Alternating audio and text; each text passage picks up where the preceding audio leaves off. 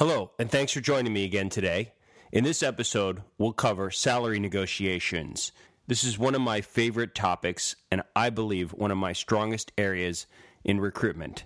I've been recognized over my two decades in the medical device industry and in talent acquisition as one of the strongest negotiators in the career field. So I think I'm pretty good at it. So I'm going to share some of my wisdom with you today in this next half hour. In this episode, we'll cover the offer process from a candidate's perspective. This can be one of the most exciting parts of the process, but can also be one of the most intimidating and daunting parts if you haven't done this before. And trust me, many candidates are not good negotiators. I don't care what level you're at. I've worked with VPs and corporate VP level people who are not that strong at negotiation. After all, you might negotiate in your job all the time, but negotiating for compensation is very different, and you may only do it three or four times in your career. So, hopefully, the tips I'll share with you today will help you be better at this or recognize where you're not good at this and how to get help. In this episode, we'll give you an overview of negotiation, mindset, managing your communication, and finding a win win. Okay, it's finally come true all the work you've done to put together a resume, interview, talk to recruiters. And now it's the taboo section, the money section. So let's talk about negotiation in general first. Every negotiation is different, but I can definitely give you some tips. The best book on the subject is Getting to Yes by Roger Fisher and William Ury of the Harvard Negotiation Project. It's a must read for anyone in business. It's relevant to salary negotiations as well as any other business negotiation. In the book, Fisher and Ury introduce the framework called principle based negotiation. There are two basic negotiation frameworks positional bargaining and principle based negotiations. Let's first talk about positional bargaining, as this should be a style that you're familiar with, and for many people, this is their only style. Basically, it's stating a position and sticking to it or countering, but it's based on a position. Let's use a simple example. You get to a flea market and a painting is priced at $75. You say, I'm willing to pay 40. The vendor acts insulted and says 70. You say 50. He says 65. Finally, you land on 60. You end up feeling like you paid too much and he feels like he gave it away. The deal is done, the negotiation complete, but both parties leave feeling like they got the short end of the stick, or maybe someone feels like they won. Positional bargaining has its place, but it's very limited. It works for transactional purchases because it's quick and doesn't take much investment for either side.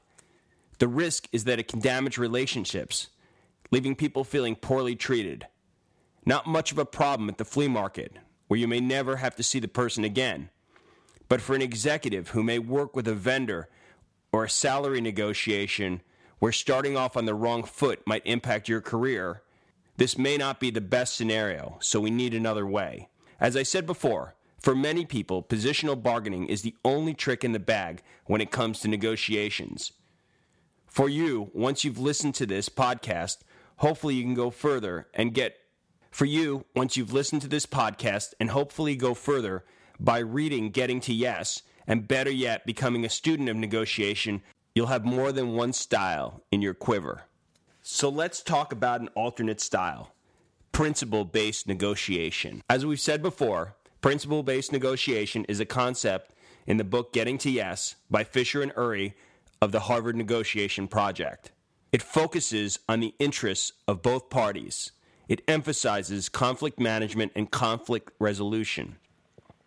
Because the goal of principle negotiation is to find a mutually shared outcome, it is sometimes referred to as win win. You've probably heard that phrase before, but most people misuse it or don't understand it. This is where win win comes from. This is a different approach from the view of tough negotiation, where one party inevitably loses and the other one wins. If we delve into principled negotiation in more detail, we find out that there are four central guidelines to this approach. One, separate the people from the problem being negotiated. Issues should be decided on their merits rather than being influenced by emotions or individuals who are involved. Number two, focus on negotiating parties' interests, not their positions. Focus on their interests, not their positions. That means that more information needs to be shared. Underlying interests or motivations that drive individuals in negotiation are often quite similar. This is an opportunity to find common ground. By focusing on interests, the parties may see that they're not as opposed as they thought they were. Any discussion about interests should offer concrete and specific detail. This makes the interests more credible. Number three, generate different options for mutual gains. Sometimes people will focus too narrowly on generating ideas. For example, they may judge their ideas during a brainstorming session rather than simply proposing ideas and evaluating them later. Alternately, Parties may limit their focus to their own immediate interests. This stifles options that have appeal to all involved in negotiation. Number four, base the outcome from a principal negotiation session on objective criteria. For example, if two parties are involved in a purchase or sale of a house, certain objective criteria might be applied to the price, such as recent sale prices of comparable homes in the area, adjusted for depreciation, or the opinion of an independent appraiser. Principled negotiation isn't right for all situations. Certain scenarios do not lend themselves to principled negotiation, where one party assumes a competitive strategy and is focused on winning at the other's expense, meaning it takes two parties to engage in a principle based negotiation. If one party is positional bargaining, this strategy probably won't work. Situations where negotiation involves a widely available commodity product. This is also a scenario that that will not work. But since you're an expert in your field and highly valuable, I do not believe that you qualify as a widely available commodity. You're a highly valuable individual. Using principle based negotiation should be the most effective form for getting what you want, which is a win win and a new job in a great company. So, how does this apply to offer negotiation? Finding a win win and maintaining relationships are critical to starting a new job. You don't want to be the person that gets knocked out because of how you negotiate. And people talk about this.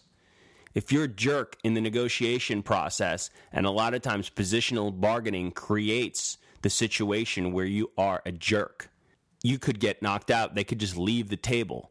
And in an offer negotiation, the company leaving the table means you're out.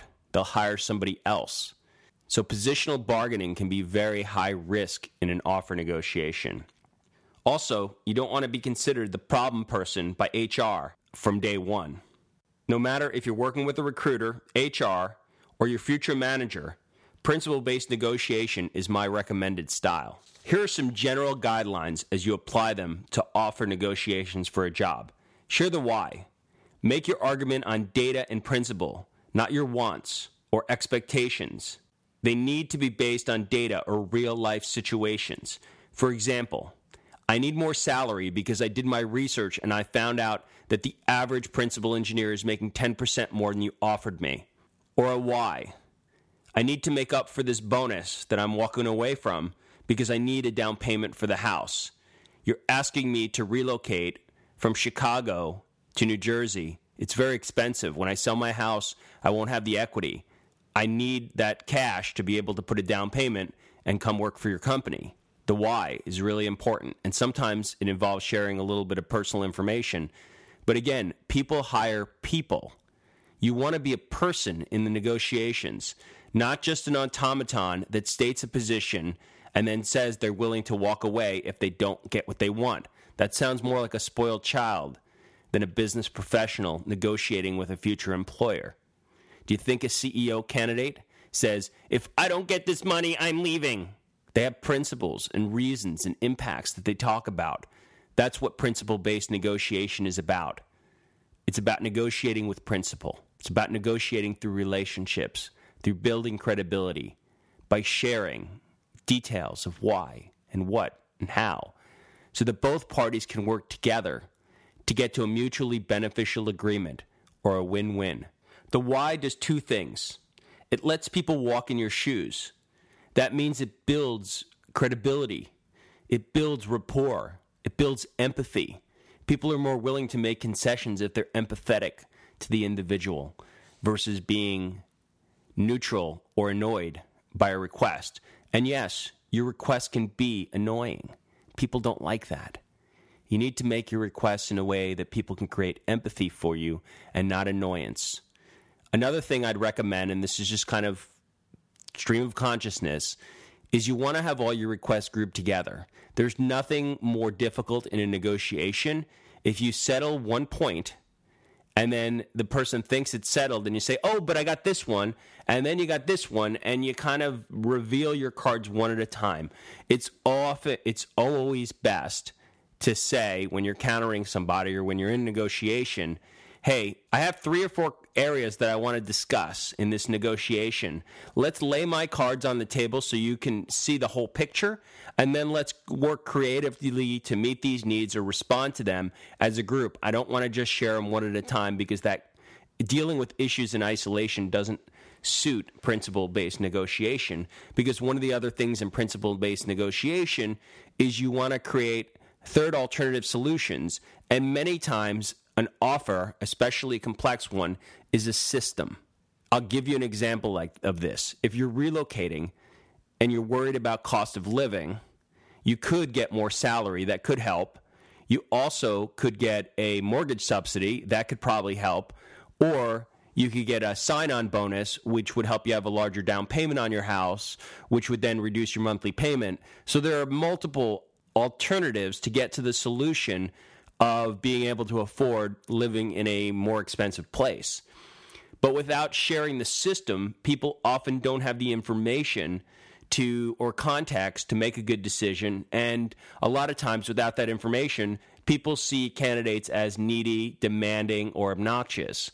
When they see a candidate as a person with wants, needs, a family, responsibilities, they tend to be more accommodative because they realize where the request is coming from and why.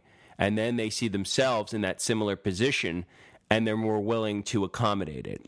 The second thing that the why does is it opened up opportunities for third alternative solutions, which we kind of talked about. Um, so that's a good transition to the next step, which is be open to third alternative solutions, or better yet, propose alternative solutions. So a third alternative solution is an option that's not on the table already. So, in using the relocation example we covered previously, you could tell the person, look, I'm worried about the cost of living, and that's why I'm asking for a higher salary. If we were able to come up with another alternative way to help me to um, be able to afford to live in this area, I'd be open to that. The only reason I'm asking for more salary is to satisfy that specific point. So if there is another solution, I'd be open to talking about that. So that's third alternative. Let's explore these situations a little bit further. So, working with a recruiter. So, my recommendation is if you're working with a recruiter, both internal or external, share what you want and need openly. At this point, you should have a strong, trusting relationship, and they have far more experience in negotiation, and they have a vested interest in making this work out. So, they're going to be well positioned to help you explain your needs, wants, and position probably better than you can because they have far more experience in this area and understand the norms in the industry or the norms in their organization and how to communicate this. So, more information is better at this point. If you're working with HR, focus on data and implications to you as an employee. So, the example of this is salary data. If you're looking for more salary, use salary data um, or use sort of emotional individual instances tend to help with HR. If you're working with the manager, focus on balancing the why with the impact you will have if you can work this out. So, you know, I, I hope we can work out this salary thing. We're only a few thousand dollars away. Um, because I really want to come there and be able to get the XYZ product launched by the end of the year. So let's shift to another topic here, and I think this is one of the most critical ones in negotiation, which is mindset slash emotional. Managing your emotions is a critical part of getting to a win win negotiation. One way to manage this is by clearly setting out the goals of your negotiation. Go into this process with a realistic bottom line set of numbers. write it down, figure it out. Figure out what success in this negotiation looks like. Now, this isn't the pie in the sky. This is the absolute minimum that it will take to work this out. If you don't get this, you're willing to walk away and go to your best alternative to a negotiated agreement, which in the case of a job is typically another job or staying where you're at. So figure that out. Now, it's not to say that you should aim low, but you need to have something objectively written down because the emotions will grab a hold of you. You will get attached to your position, to your wants, to your daydreams, and this isn't healthy. This can get in your way. So really think about it before you get in negotiation. What is the minimum that you're willing to accept? You don't necessarily need to share this, but you need to know so at the end of the day, when you're evaluating that offer and making that final decision and making that Ben Franklin close for yourself, and the Ben Franklin close is very simple. You take a blank piece of paper, put a T on it, and on the top of the T, you put pluses on the left hand side and minuses on the right hand side. And you write down all the positive things about doing this and the job. And on the right side, you put all the negative things. And then you do your tally and you look at whether or not this makes sense. And one of the things adding into that is your original scenario on the finances. Here's another thing despite what people say, a great job, company, and opportunity will pay more over time than what you get in negotiations. I know there's plenty of books out there that say this is the only time to get more money. You need to hold firm to negotiations. You need to get a big offer because after that, you're never going to get any more money. I'm here to tell you that's old school. That's from the days where people stayed at a company for 30 years and got a gold watch. In this day and age, people are of value, they're not commodities. You are the architect of your career. You have choices. You're in demand. You're an achiever. You get things done. You have value. If a company doesn't see that, find another company that does. If you're managing your career and a valuable player, you'll get promoted. You can always talk to leadership about your compensation and impact. You can ask for more. You can just muddy the waters and blow it by being pigheaded during the negotiation. Think about this. Is the company going to give you more, more equity, more cash, more title after one or two interviews or after six or 12 months where you've been doing the job, where they see how good you are, where they see the impact you have. If you don't feel like it's fair at that point, then you walk in the door with your boss or HR and you talk to them about it. And you say, hey, this is what I'm, this is my impact that I'm having. This is the data that I've found. This is the value this isn't working right. We need to do something different here, or we need to come up with a plan to get me where I want to be. Good professionals are able to do that on a regular basis in a way that's reasonable and achievable. So don't try to get everything in the negotiation. Some of the best companies, some of the best jobs aren't going to give you everything you want walking in the door. Some of the worst companies will give you more because they're desperate. So be careful out there and keep yourself balanced emotionally and expectation wise. If you've been underpaid, don't expect an organization to make up for you being underpaid in one shot. They're probably only going to give you 7 to 10% increase in base salary. That's market average. Don't think you're going to get 50%. Sometimes people get a little bit more, and that typically happens in the fifty to seventy-five thousand dollar range. People at that level tend to be underpaid, and organizations see far more value in them. If you're in the 100 to 150, you know, expect 7 to 10%. If you're at the 150 to 250, you're lucky if you get an increase in your base salary when you change jobs. At that level, at the VP, senior director level, those changes tend to be more about equity and opportunity and impact than base salary. That's my experience, and I've been doing this for 20 years. So don't feel like the company's going to, to, single you out and give you a raw deal. There's just other things other than base salary. So don't get fixated on base salary. Create a spreadsheet with comp and desired comp. There might just be a good time to share this with HR or with your recruiter. Some of the best negotiators that I've dealt with in my two decades shared a spreadsheet saying, hey, here's where I need to be, and here's why, and here's the numbers. Those people got more than the people who sat there and just demanded like little children. Because again, who do you want to help out? The person who is you can empathize with, who's created a relationship and rapport, or the person who's a jerk. Don't be a jerk. Don't get caught in your position. evaluate your position, and be willing to accept change. Things are going to change in the negotiation. You're going to find an information that makes you sick to a point or give it up. But be able to move from that point.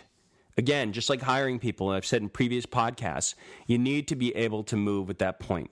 So let's cover top 10 tips for effective negotiation. Recognize your situation. What I mean by this is one, understand is this positional bargaining that you're in, is the company or your um, co negotiator, the person you're negotiating with, are they positional bargaining with you? Or are they willing to engage in principle based negotiation? At least try to get them to principle based negotiation. And here's how I do it. A lot of times I'm dealing with candidates that want a positional bargaining, and I say, hey, so um, I don't know how much you negotiate, but uh, this is what I do. And um, I'm going to give you a framework that I think could help us have a more effective negotiation. It's called principle based negotiation. Here's how it works it came from a book through the Harvard Negotiating Project. Um, what it is is about the whys and the whats versus just a number. I'd like to have that discussion with you because I think it would be far more successful than just us sticking to our positions because we may not get anywhere. Um, a lot of times that realigns people, especially in organizations, and also it helps give you some credibility because you have a negotiating framework, and not everyone does.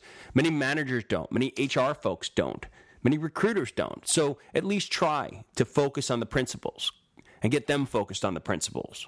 Number two, provide data and reasons why. Again, this is assuming you're in a principle based negotiation. Sometimes you're going to be in a positional bargaining situation.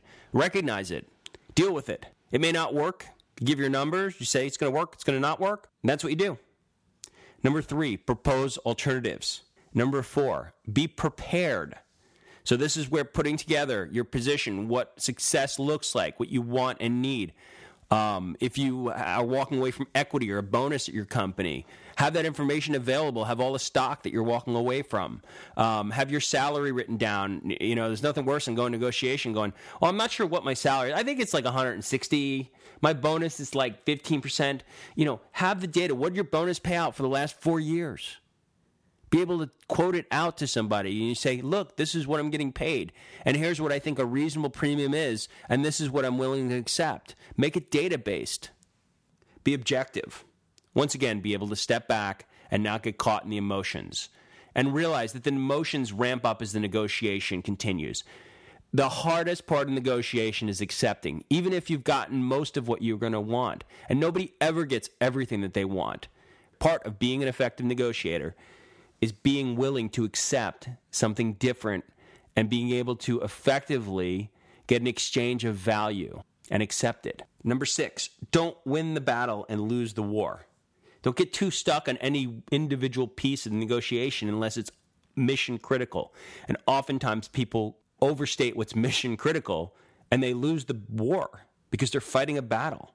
Number seven, look for exchange of value get something when you give something up. The best negotiators say, well, you know, okay, I'd be willing to settle on the salary, but would you will it be willing to kick in an extra week of vacation?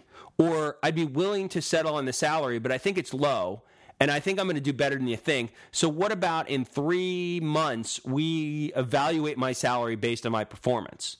Or some people on stock say, hey, okay, this stock is a little less than I wanted, but am I eligible for my grant this year so that I can get more stock? Because you'll see how great I'm doing. And if I do great, I want a bigger grant or goodwill. Goodwill is something to negotiate for. Um, hey, you know, this I'm willing to take this because the, the company is really a great company and the job is great. And I really want to work for you. Um, but the salary's a little lower than I, I would have liked. So, um, you know, we're going to need to talk about that salary next year. And, and I would be expecting above market increases, assuming I do a great job. See, that's goodwill. You're giving up some something you want, but you're asking for something. Um, number eight, build relationships, rapport, and trust. Best negotiators are people you like. They're people you want to do things for. So you got to build rapport. You got to build a relationship, and you got to build trust. Number nine, don't get caught in emotions. Number 10, hang the win out there. So, this is kind of a sales technique. If you do this, I will. And that's really important as you get down to the dotting the I's and crossing the T's in negotiation. The best negotiators will get a little bit more, a little bit extra at the end because they'll say, hey, we're really close. We started here. We started like 50 grand apart. We got down to twenty five thousand. We're in the stadium now. We're in the we're in the parking lot. We got into the stadium, and now we just need to close this thing. I, I think I can get this done. If you were able to give me three thousand more in salary and an extra week of vacation, I'll accept and start next week. That's hanging the win out there. It's committing. You got to make a commitment. If you do this, I will do that. That gets across that final line. But in order to do that, you need to be prepared. You need to be willing to accept. And that is another way to negotiate. So hopefully that's just giving you a primer of um, how to negotiate and the different styles of negotiation, some tips and techniques. We'll probably do another deep dive in the future. But uh, again, that's about the time we have. So thanks for joining me on this episode